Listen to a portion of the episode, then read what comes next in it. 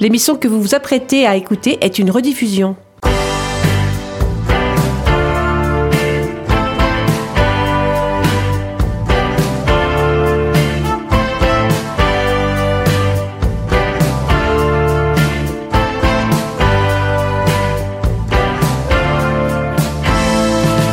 Hola hola très chers auditeurs, soyez les bienvenus dans l'émission Rencontre lusophone proposée par Radio Résonance à Bourges. Ce soir, une équipe très réduite puisque c'est moi Jeff qui serai à la présentation de cette émission. Eh oui, j'ai tout fait. La petite chronique et la chronique culturelle. Et vous commencez à me connaître, on va parler de cinéma. C'est ma marotte. Un petit coucou bien sûr à Martine, à Manu bien sûr aussi et à Hélène. Mais avant cela, voici ma petite chronique du jour qui aborde une récompense du cinéma portugais. Ne bougez pas, vous allez voir. Oh, ou plutôt entendre. Bora, Jeff Bora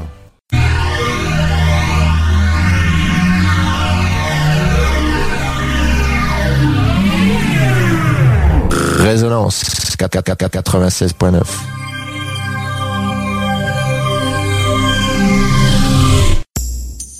Sur Rencontre lusophone, on n'est pas à l'abri d'un coup de gueule ou d'un coup de cœur. C'est la petite chronique. C'est la petite chronique.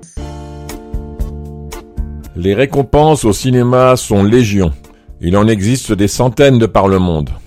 Les USA ont leurs Oscars à Hollywood, la France a les Césars à Paris, l'Allemagne l'Ours d'Or de Berlin, l'Italie le Lion d'Or de Venise, la Chine a le Jinji-Jang, Côte d'Or, le Royaume-Uni a les British Academy Film Awards, les BAFA. L'Espagne a le prix Goya. La Belgique a l'Âge d'Or, remis par la Cinémathèque royale de Belgique. La Suisse a le prix du cinéma suisse, ou Schweizer Film Prize. Les Pays-Bas ont le Golden Film, film d'or. Le Danemark a le prix Robert. L'Inde a le National Film Awards. Oh, la liste n'est pas exhaustive, car chaque pays a de multiples autres récompenses que l'on ne peut détailler ici.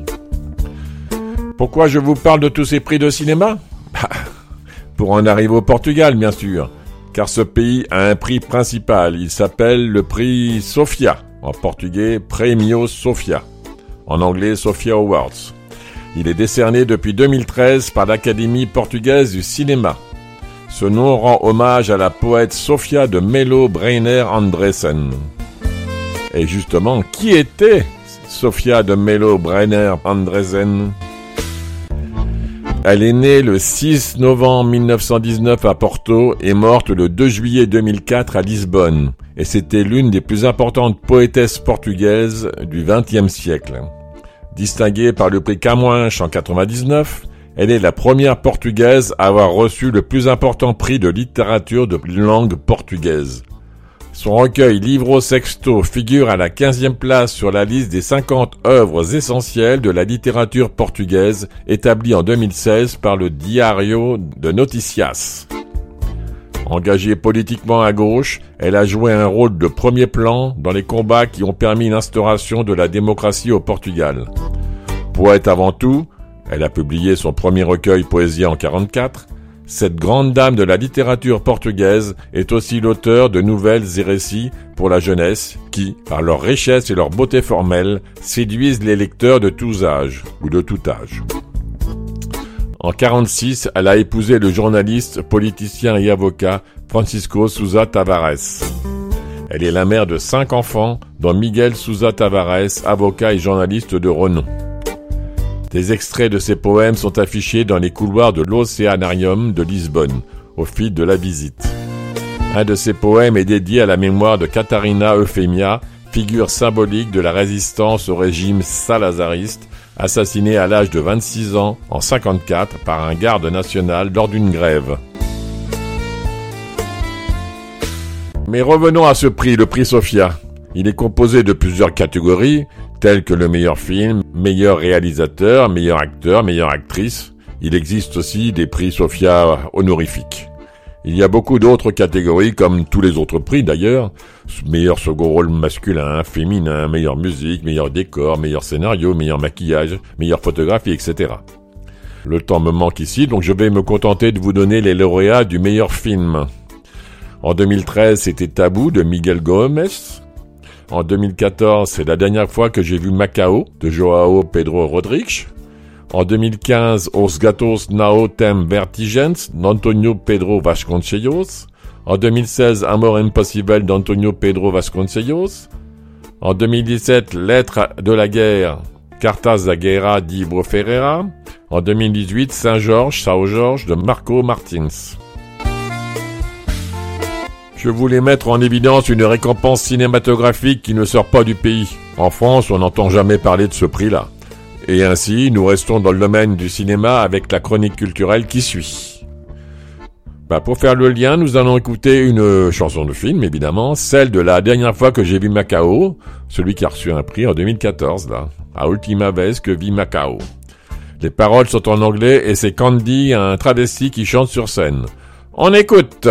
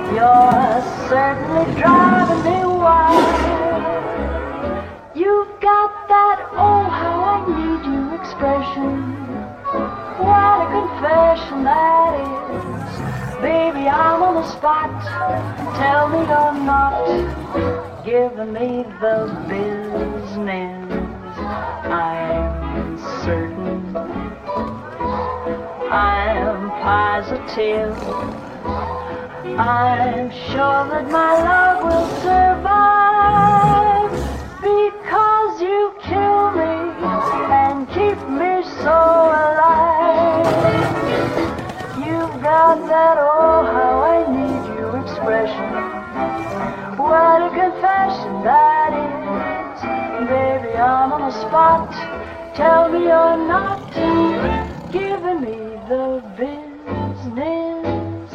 I'm certain. I'm positive. I'm so sure that my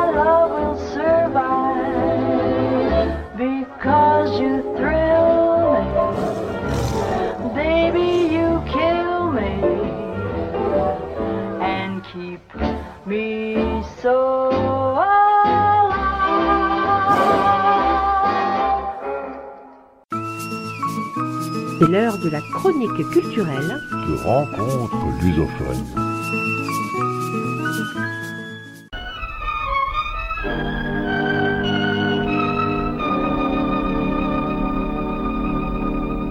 Aujourd'hui, dans cette chronique culturelle, on va souffler un peu avec un sujet un peu plus léger. on va rester à Lisbonne et on va se pencher sur un quartier de Lisbonne. Je veux parler de Madragoa sujet que l'on va approfondir, soutenu par le film éponyme Madragoa de 1952, réalisé par Perdigão Quiroga. Je vais donc vous parler de ce film, pas un grand grand film, qui n'a pas spécialement marqué les foules, mais cela me permet d'avoir une trame pour parler de ce quartier. Depuis que je fais des émissions portugaises, on entend souvent le mot Madragoa dans les chansons et films.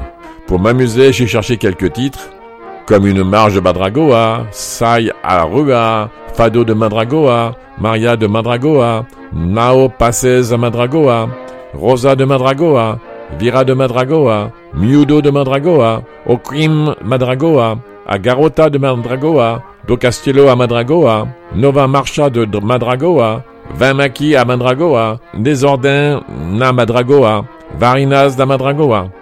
Bon ben, la liste n'est pas exhaustive, hein, je pourrais continuer longtemps. Hein. Vous l'avez donc compris, on va parler de Madragoa. Si vous ne connaissiez pas ce mot avant, ben vous allez finir par le savoir par cœur. Pour entrer dans le thème, ben parlons du film Madragoa de 1952. Écoutons sans plus tarder le générique.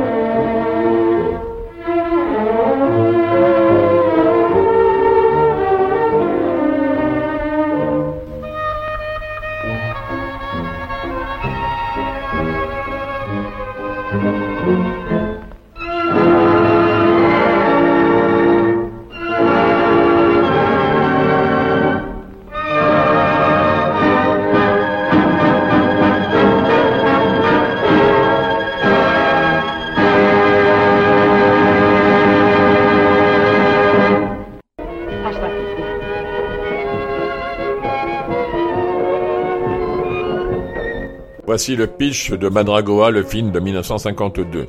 Zé un homme du peuple attaché à son travail, est issu de Madragoa. Il aime Clara, la fille de son parrain et protecteur, le riche marchand de viande Santana, qui veut marier sa fille à Don Eusebio avec l'intention de trouver les capitaux nécessaires pour donner un essor à son affaire. Quand Santana découvre la liaison naissante, il renvoie Zéluis et le force à rompre, obligeant Zéluis à travailler encore plus sur les docks. Il persuade Zéluis qu'il doit se marier avec Margarida, une jeune fille de son même niveau social. Zéluis épouse donc Margarida.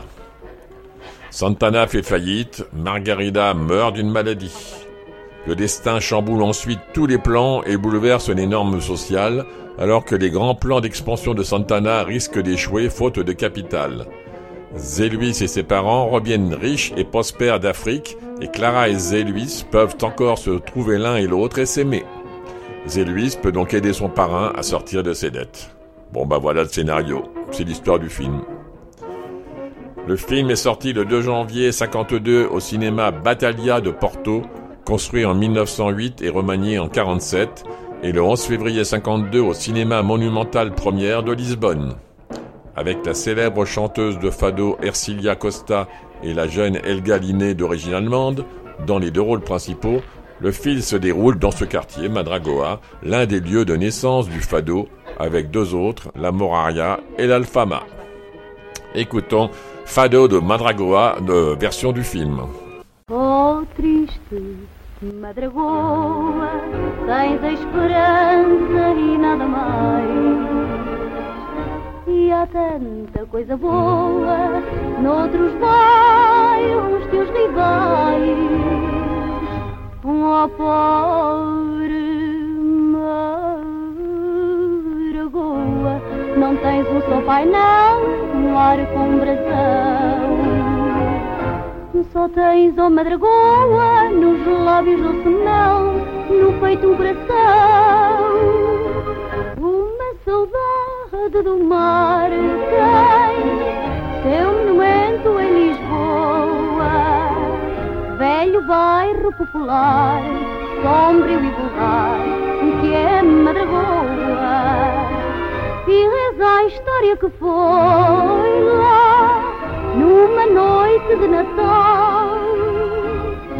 veio à luz o primeiro herói marinheiro que honrou Portugal.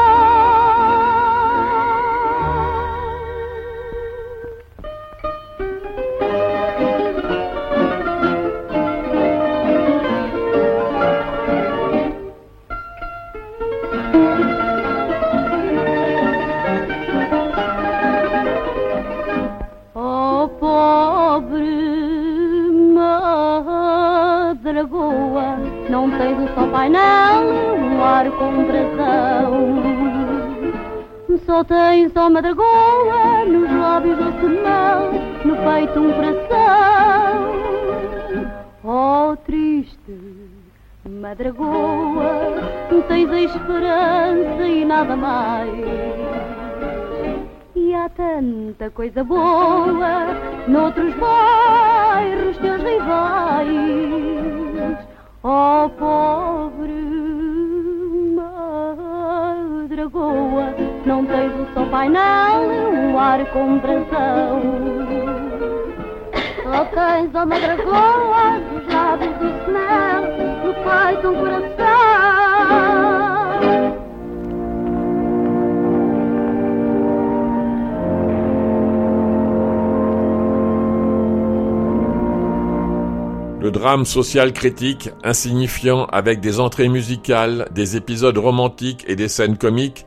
a déçu la critique en raison d'un trop grand mélodrame justement, de performances peu convaincantes des personnages souvent trop plats et stéréotypés, et d'une représentation conforme au système d'une opposition superficielle entre le travail et le capital qui, selon l'idéologie de Salazar, se dissout en un corporatisme compensateur. En accord avec le système, le film évite le conflit ouvert des classes et ne peut apaiser la critique que rétrospectivement dans des moments de valeur documentaire, par exemple dans les récitals de Fado, les prises de vue de quartier et allées encore vides, par exemple l'avenue Joao 21, ou la dernière apparition de l'acteur Esteban Amarante.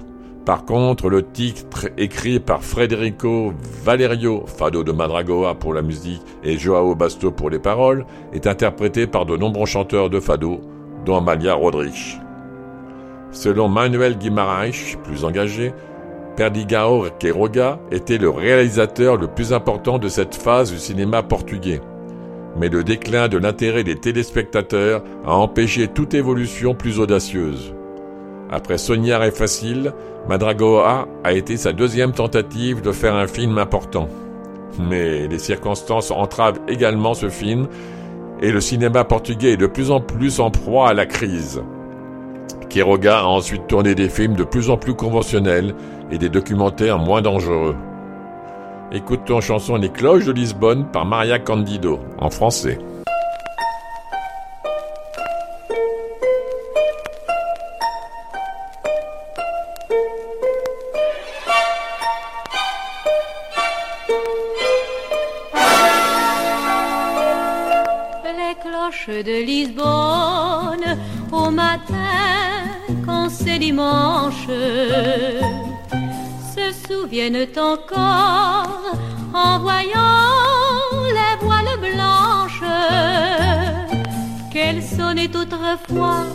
Un marin du roi quittait la rade immense et que des larmes aux yeux il entendait l'adieu des cloches de Lisbonne. Les barques dans le port font des rêves de caravelle. Un jeune matelot, les yeux clos, sourit aux anges. Il voit le drapeau d'or des vieux conquistadors le frôler de son aile. La grand voile frissonne et c'est pour lui que sonnent les cloches de Lisbonne. Les pigeons bleus des églises,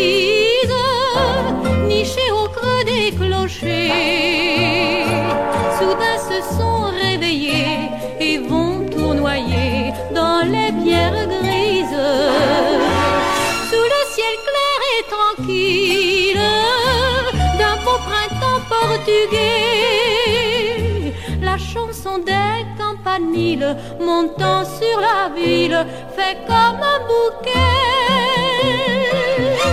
Les cloches de Lisbonne au matin quand c'est dimanche se souviennent encore en voyant autrefois quand un marin du roi rapportait dans ses cales des horizons nouveaux salués par l'écho des cloches de Lisbonne. Le jeune matelot, les yeux clos, sourit encore. Il voit le roi la cour, les velours multicolores lui paye d'un regard les mondes qu'il apporte. Sa tête tourbillonne et c'est pour lui que sonnent les cloches de Lisbonne. Les cloches de Lisbonne.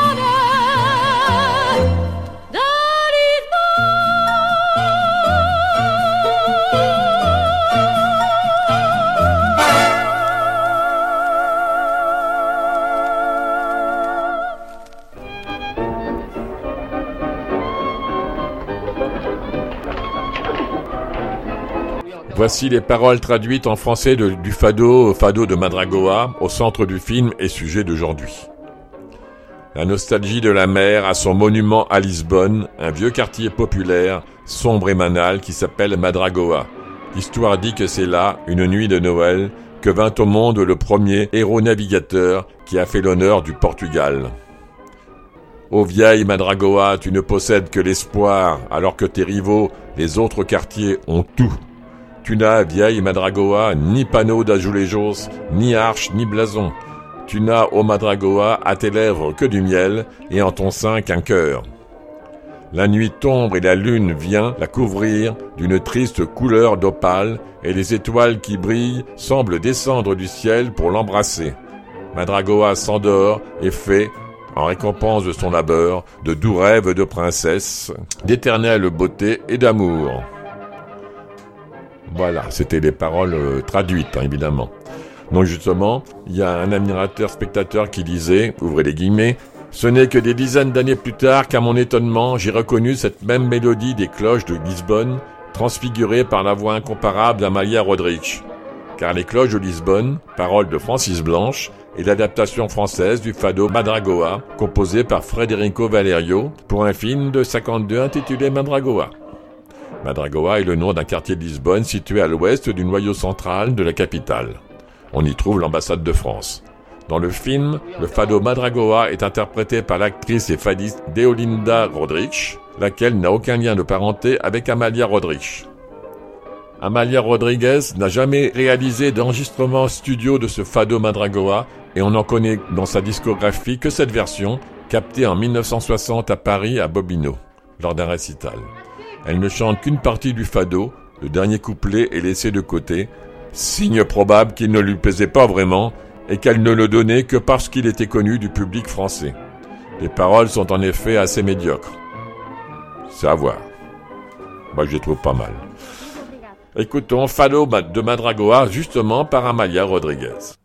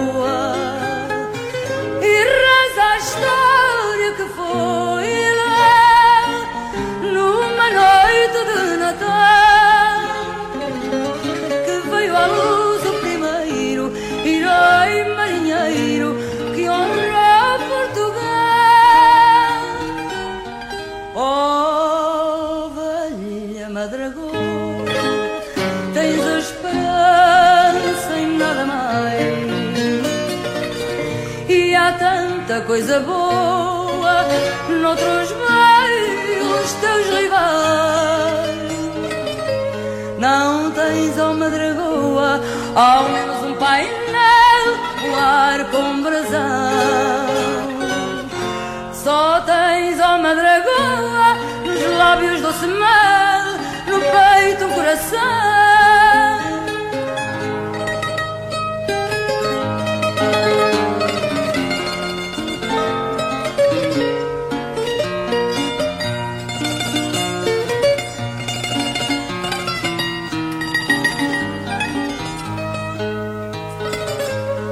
Não tens, ó Madragoa, ao menos um painel, um ar com brasão.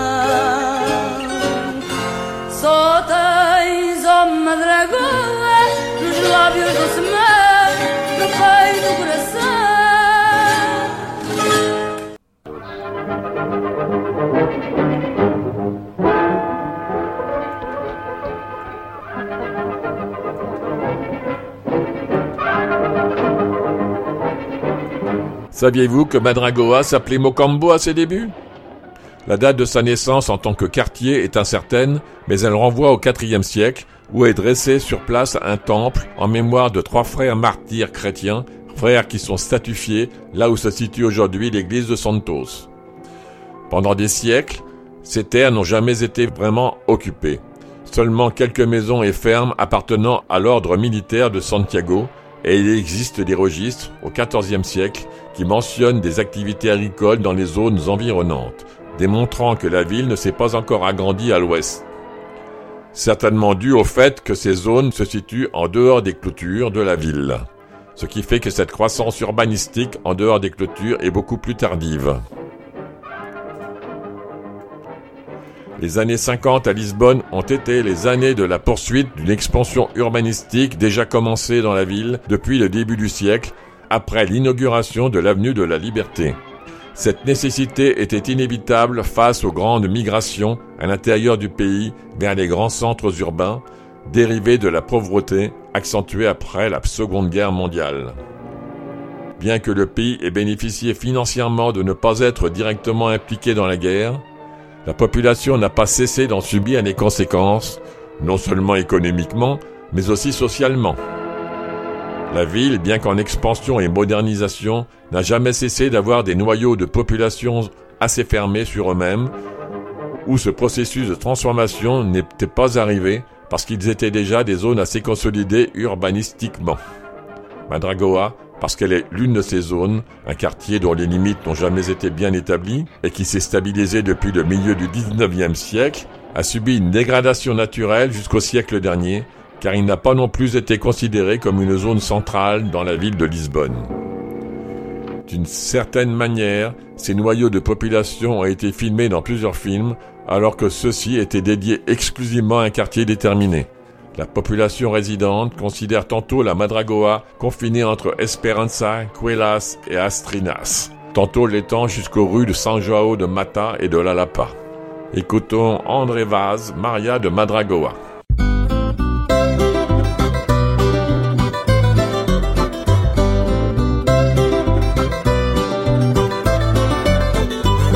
Maria da Madragoa, de olhos azuis. Não há em toda a Lisboa mais fresco e bonito olhar. Tuas gargalhadas francas contém uma graça infinda. E o quebrar das tuas ancas, mais graça te dão ainda. Maria, Maria, gaivota que voa nas ruas garridas da linda Lisboa. Escuta para teu bem, donzela, minha boneca engraçada. Cautela, não des ouvidos a quem fala muito e não diz nada.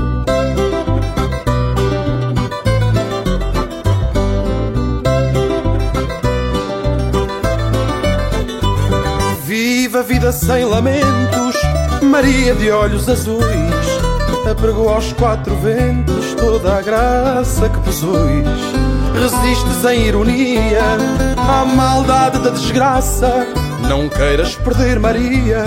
A graça da tua graça, Maria, Maria, gaivota que voa nas ruas garridas da linda Lisboa. Escuta para teu bem, donzela, minha boneca engraçada, cautela, não des ouvidos a quem fala muito e não diz nada.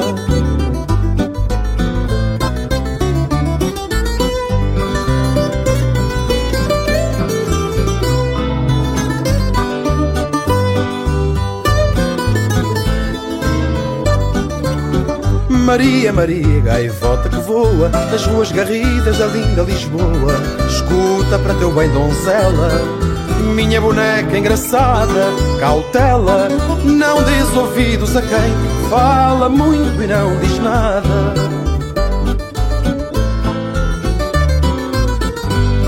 Escuta para teu bem, donzela, minha boneca engraçada, cautela, não des ouvidos a quem fala muito e não diz nada.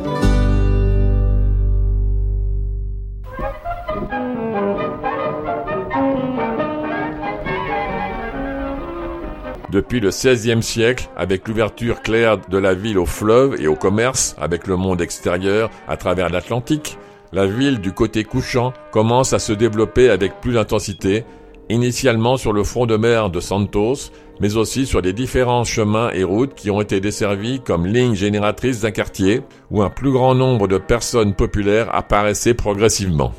Son maillage urbain est influencé par la pente accentuée de la colline de Santa Catarina, qui est marquée par une grille irrégulière de petits blocs formés par des rues parallèles à la rivière et perpendiculaires qui les coupent en grandissant de façon conditionnée non seulement par la morphologie du site, mais aussi par la préexistence de bâtiments. Bien qu'il y ait une certaine distance par rapport à la ville administrative fortifiée, Il y a eu idée d'ensemble préalable à sa formation, révélant ainsi qu'au cours des années, cette zone inévitablement serait à urbaniser. Peu à peu, les conditions sont réunies. L'ancien quartier de Mocambo se trouvait alors dans un lieu privilégié de la ville de Lisbonne. D'une part, ceux qui voulaient entrer dans la ville fortifiée par l'ouest devaient toujours passer par l'intérieur du quartier, afin de prendre le chemin de l'espoir et de pouvoir entrer par la porte de Santa Catarina da Cerca Fernandina. D'autre part, l'accès aux tâches est aisé et direct, ce qui rend la plupart des tâches quotidiennes liées au fleuve plus aisées, activité qui au XXe siècle était encore effectuée par des madragogues. Sa situation fait que le Mocambo se développe à un rythme constant dans le maillage déjà délimité au cours des trois siècles suivants, stagnant au XIXe siècle, époque où ce quartier devient Madragoa en larguant la quintessence du nom de Mocambo étroitement lié au maillage de la Renaissance.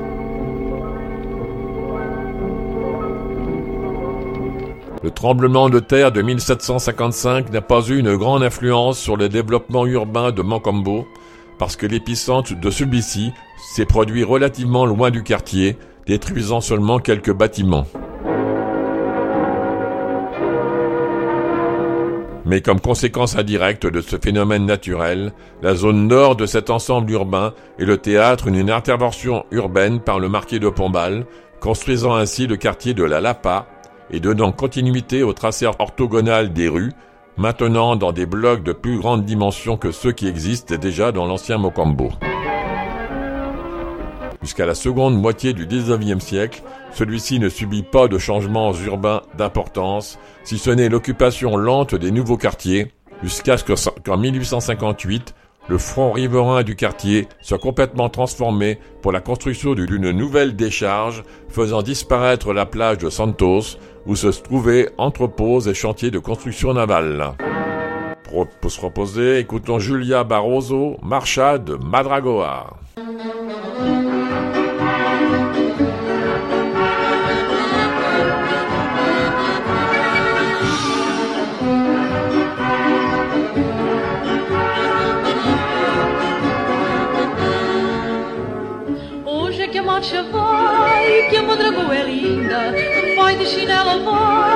Pois é farina ainda. Leva um arco e um balão, perna, léu e toca a andar.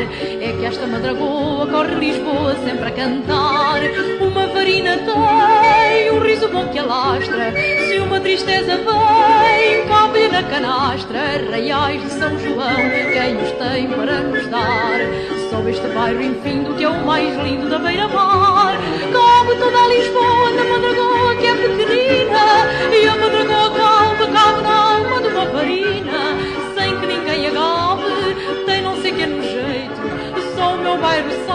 ela cabe dentro do peito. Colo de alvo marinha, olhos de tentação. Sempre tão maneirinha, cabe inteirinha no coração. Andam balões no ar, quem é que não alcança a esperança nos achar ali na velha esperança? Dê a volta pelas malas do castelo do picão. Venha bailar com ela à luz da vela do meu balão.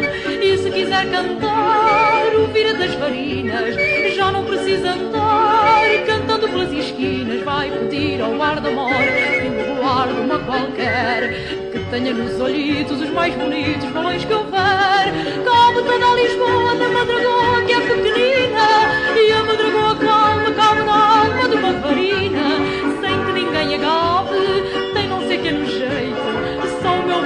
sabe como ela cabe dentro do peito. Colo de ave marinha, olhos de tentação,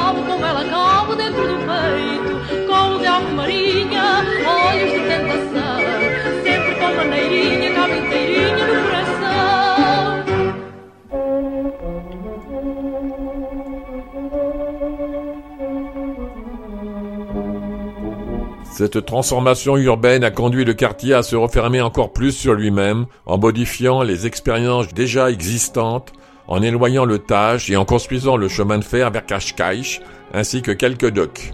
C'est précisément dérivé des voies ferrées, mais dans ce cas à la ligne du Nord, que les gens d'autres parties du pays commencent à venir vivre dans la ville et le noyau le plus ancien du quartier, la plupart étant des gens dans des conditions précaires et connaissant les activités maritimes. On crée ici une immense communauté de varins et de varines, bah, des poissonniers, varinas. Depuis le XXe siècle, le quartier de Madragoa et son entourage ne subissent plus de transformations importantes dans son tracé, à l'exception de quelques bâtiments. Les territoires et mailles de la plus ancienne Lisbonne étaient pratiquement consolidés, résultant de l'architecture de l'Estado Novo ainsi que de la période moderne.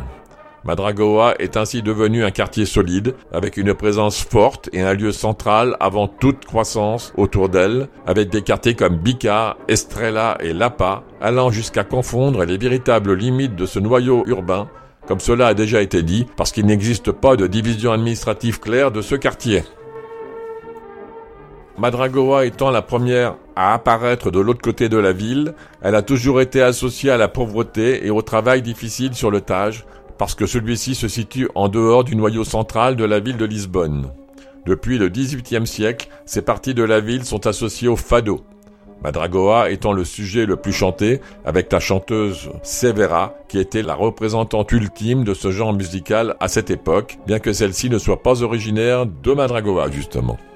Le fado n'a jamais abandonné Madragoa et Madragoa n'a jamais abandonné le fado, même si les chanteurs n'appartenaient pas non plus à ce quartier, il y a toujours plusieurs maisons musicales de ce genre éparpillées dans ces rues et toujours l'une des plus grandes scènes pour les chanteurs de fado en collaboration avec Alfama et Mouraria, les quartiers où ce type de musique est apparu en premier.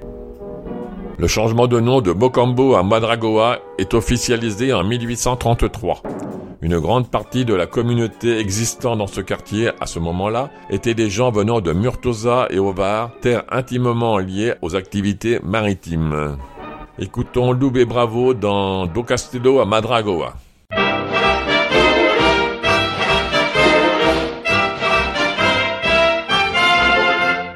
Apaga-se a lua, rompe a madrugada e desperta a rua ao som da alvorada. Pelo azul em bando vão as cotovias alegres cantando os bons dias.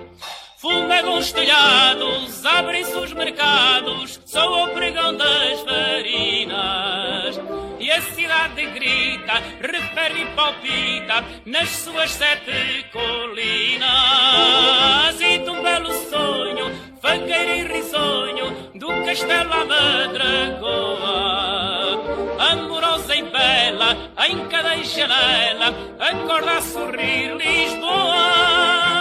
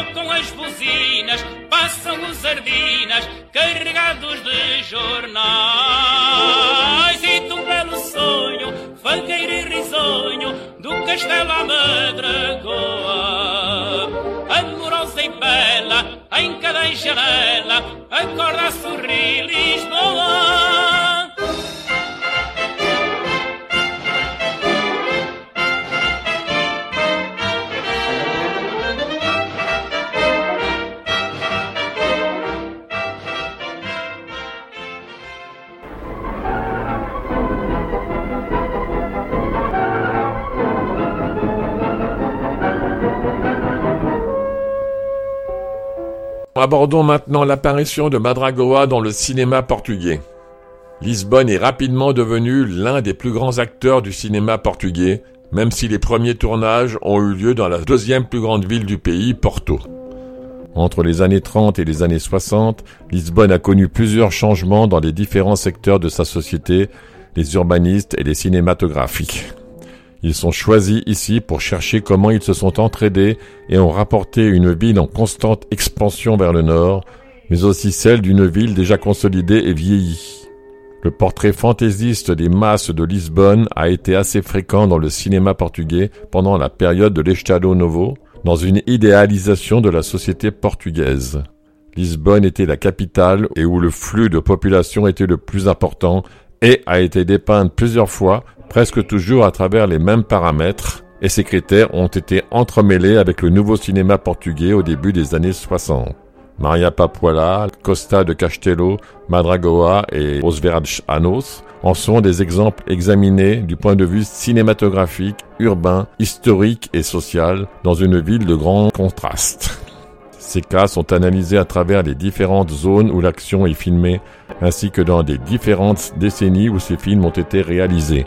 Ce travail vise à démontrer comment cette protagoniste si importante a été utilisée, manipulée et influencée par ces quatre films et leurs arguments cinématographiques dans les différents rayons d'action de la ville de Lisbonne, tels que l'Institut supérieur technique et son entourage, les quartiers du château, de Madragoa et d'Albalade. Nous nous en tiendrons aujourd'hui à Madragoa.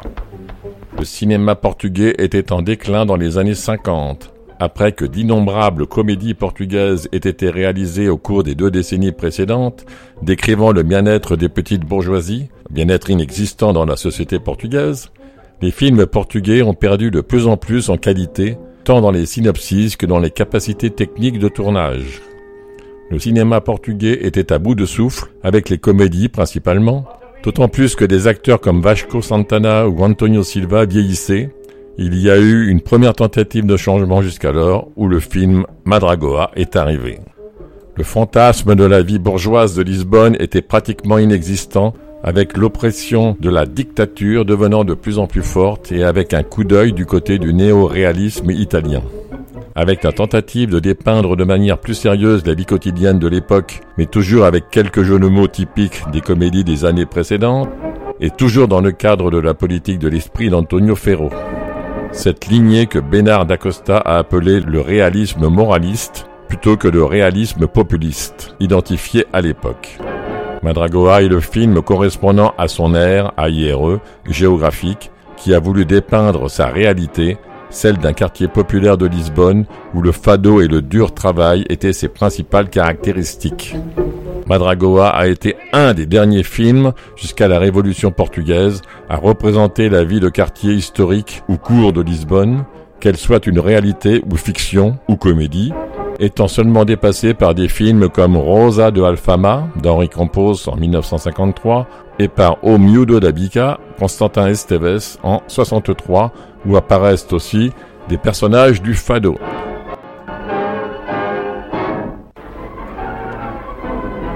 L'argument du film contient toutes les caractéristiques des films de l'époque, à l'exception d'être entièrement tourné vers la comédie. Il est associé à la cour ou quartier, il y a une passion entre les personnages principaux et il y a le désir de l'ascension sociale. Madragoa pousse cette dernière caractéristique à sa limite, ce qui en fait le principal fil conducteur du film, dans un conflit constant entre ce qui est le plus important, le travail ou l'argent. L'histoire du film croise alors deux points centraux des films de cette époque. D'un côté, Zéluis, le garçon pauvre qui représente le travail comme le plus important, tombe amoureux de la fille de Santana das Carnes, des, de viande, homme riche, représentant que sans le capital financier, il n'y aura jamais de travail. Au milieu, il y a un jeu de jalousie entre le couple amoureux, le licenciement de Zéluis de l'usine parce que Santana pensait qu'il voulait son héritage. Il y a aussi la faillite de l'usine parce que le personnage représentatif du travail n'existe plus, mais aussi la représentation du capital, ce fan, lorsque la fille de Santana ne voulut pas épouser le riche célibataire son voisin. Il y eut alors une prise de conscience que le travail et l'argent devaient fonctionner ensemble. Qu'avec l'entraide entre ces deux personnages principaux, le film finissait bien, avec le mariage du couple passionné, et avec le parrain de Zéluis dans le discours final, disant Cette journée symbolise l'union du travail avec le capital, dans une allusion claire que le travail était représenté par le garçon pauvre et le capital par la fille riche. Celle-ci parle avec la phrase ouverture du film Nous dédions ce film à ceux qui aspirent sincèrement à triompher et luttent avec assurance pour gagner la valeur du travail. Il peut être considéré comme un autre message du régime Salazar, comme une incitation à ne pas travailler sans avoir droit au capital tant attendu, dans une tentative de démontrer quelles sont les vraies valeurs que la société portugaise devrait représenter. L'apparition de Madragoa dans cet argument principal s'avère tout à fait pertinente parce que c'est un quartier qui représente à la perfection cette différence économique entre classes sociales, faisant ainsi une large contextualisation de quel type de film il s'agit, des personnages qui en font partie, et du fado, l'associant au quartier à travers la musique du fado de Madragoa de Amalia Rodrigues, mais interprété dans le film par les chanteuses Deolinda Rodriguez et Ercilia Costa, qui intègrent le film comme des personnages importants.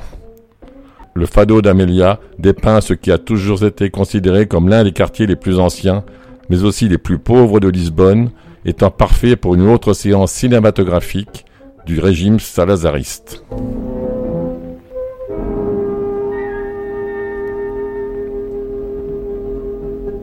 Le choix de ce quartier pour la réalisation d'un nouveau film portugais dans un contexte cinématographique en constante chute a été un autre pari personnel de Perdigão Queiroga de refaire son ancien succès quand en 47 il a réalisé son premier film Fado, histoire d'une chanteuse avec Amaya Rodrigues dans le rôle principal et avec Alfama comme personnage citadin.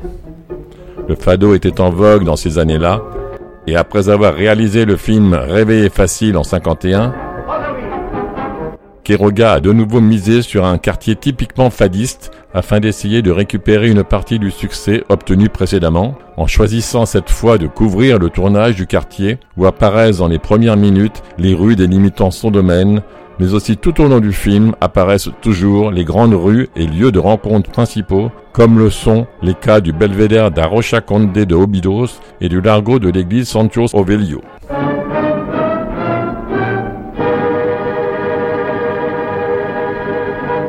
La nécessité d'associer le nom du film au quartier, avec des séquences montrant ses rues et ses habitants dans un décor typique, avec le fado comme musique de fond, révèle immédiatement le type de vie existant à cet endroit, dans une allusion à la réalité. Madragoa finit par devenir un quartier stratégique dans le contexte de Lisbonne pour l'intrigue du film, puisqu'il a toujours été considéré comme un quartier de pauvres gens, mais avec comme voisin un quartier de gens riches, Lapa.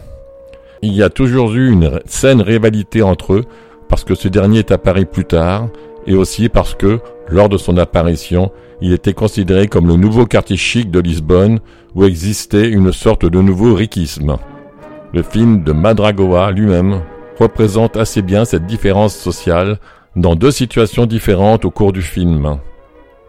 La première est quand on sait au début que Zé le garçon pauvre, vit à Madragoa dans une maison du Nord avec une salle d'eau typique, tandis que par la suite, il est montré où vivent Santana et sa famille, dans un manoir avec un grand salon et un grand balcon, évoquant la richesse et l'abondance, typique des gens de Lapa.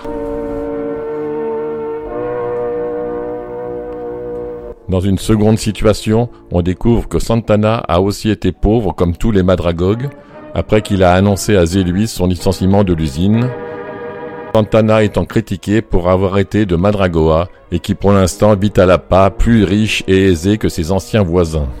Cette association entre la rivalité de quartier réel et entre l'histoire du film a conduit celui-ci à démontrer de manière désinvolte le réalisme populiste déjà évoqué précédemment.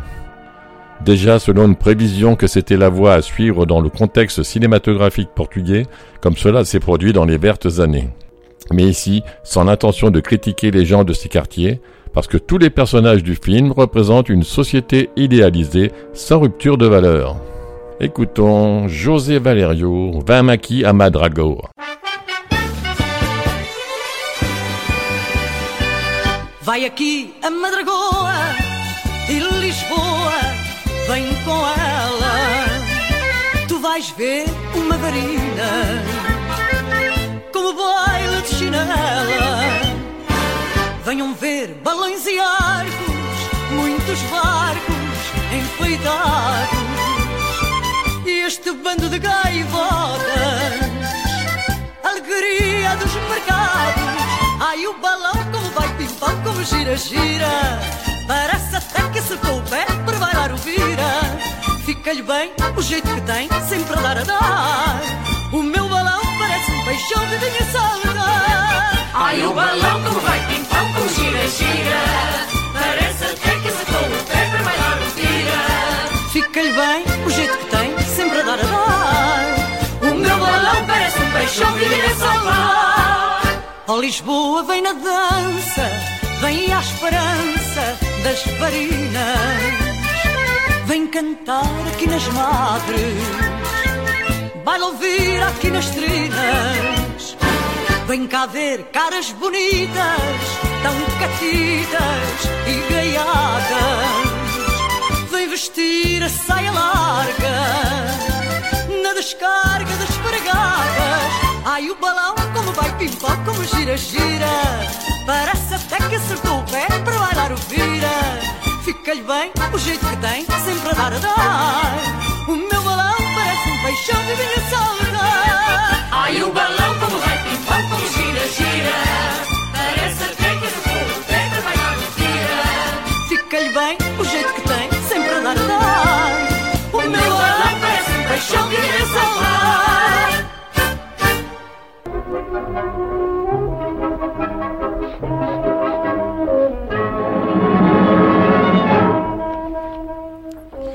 Roberto Noble, en tant que critique cinématographique, se réfère à Perdigan Quiroga, le réalisateur, qui avait tout pour faire un grand film, peut-être le meilleur de sa carrière, mais où il n'a jamais été en mesure de dépasser le popularucho national en révélant l'état dégradant dans lequel se trouvait le cinéma portugais, où les réalisateurs eux-mêmes n'étaient pas assez bons pour renverser la tendance existante.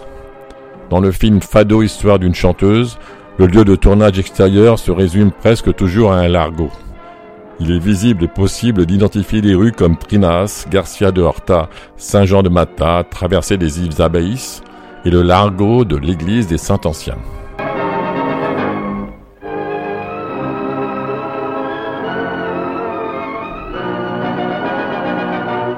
Le contexte du quartier de Madragoa dans la ville de Lisbonne est également intéressant à voir lorsque les personnages de Zéluis et son ami Trinca Espinhas sont à la recherche d'un emploi dans le journal.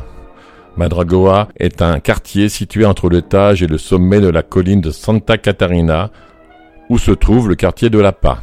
Lorsque les deux vont chercher un emploi, ils ne montent pas vers le quartier riche, où il y aurait naturellement plus d'argent, mais descendent à la rivière, parce qu'il y aurait toujours du travail, en raison de la connexion directe des gens de Madragoa au Tage.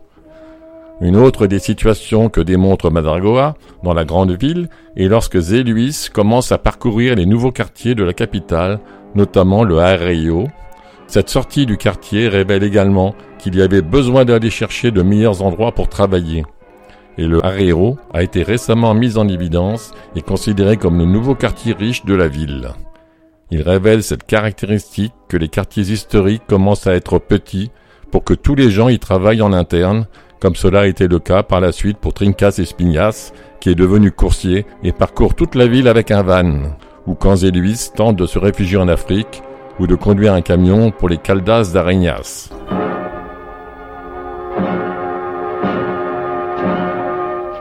Cette tentative de sortir du quartier montrait aussi l'émigration qui se produisait à l'intérieur du Portugal, mais dans ce cas, Madragoa était considéré comme l'environnement rural et les Caldas d'Arenas comme la grande ville, dans un contexte inverse à ce qui s'est passé réellement.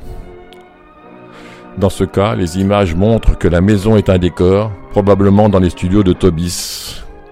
On se rend compte par l'apparition d'un pilier dans le coin de la salle, derrière la maison de Marguerite, ainsi que d'un panneau avec le ciel dessiné, de façon à donner l'idée de la profondeur. Ce qui se passe aussi dans le film de Maria Papola, soulignant une idée de tentative de mondialisation à l'intérieur de la ville elle-même, car le journal était encore très important à cette époque dans la transmission des nouvelles, en plus de la radio.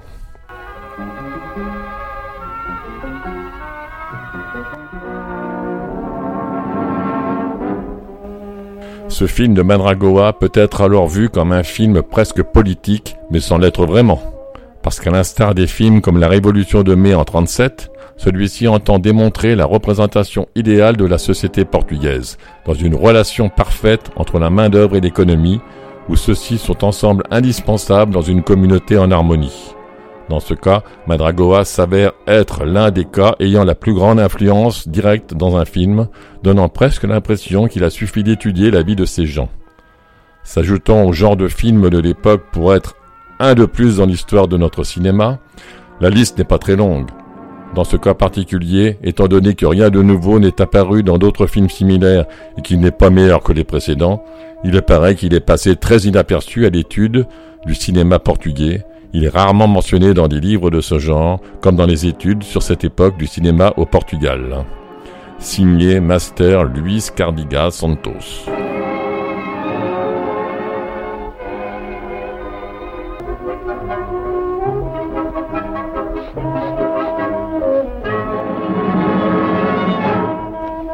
Euh, je rappelle que toutes les musiques de fond sont la musique du film euh, Madrago hein, de 1952.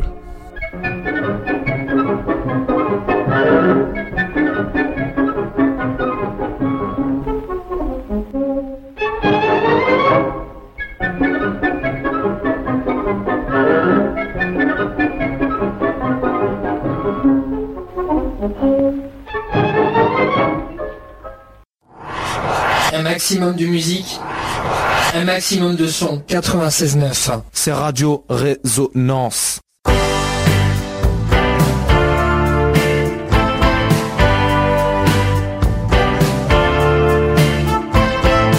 Eh oui, ainsi se terminent vos rencontres lusophones de ce soir. Vous les retrouverez ici même à la même heure samedi prochain, avec un rattrapage demain dimanche à 20h30 sur cette même antenne. Si vous voulez podcaster cette émission, ben c'est possible sur la page de Radio Résonance ainsi que sur notre page Facebook Rencontre lusophone au pluriel. Et voilà, sortez couverts. À tes morrer,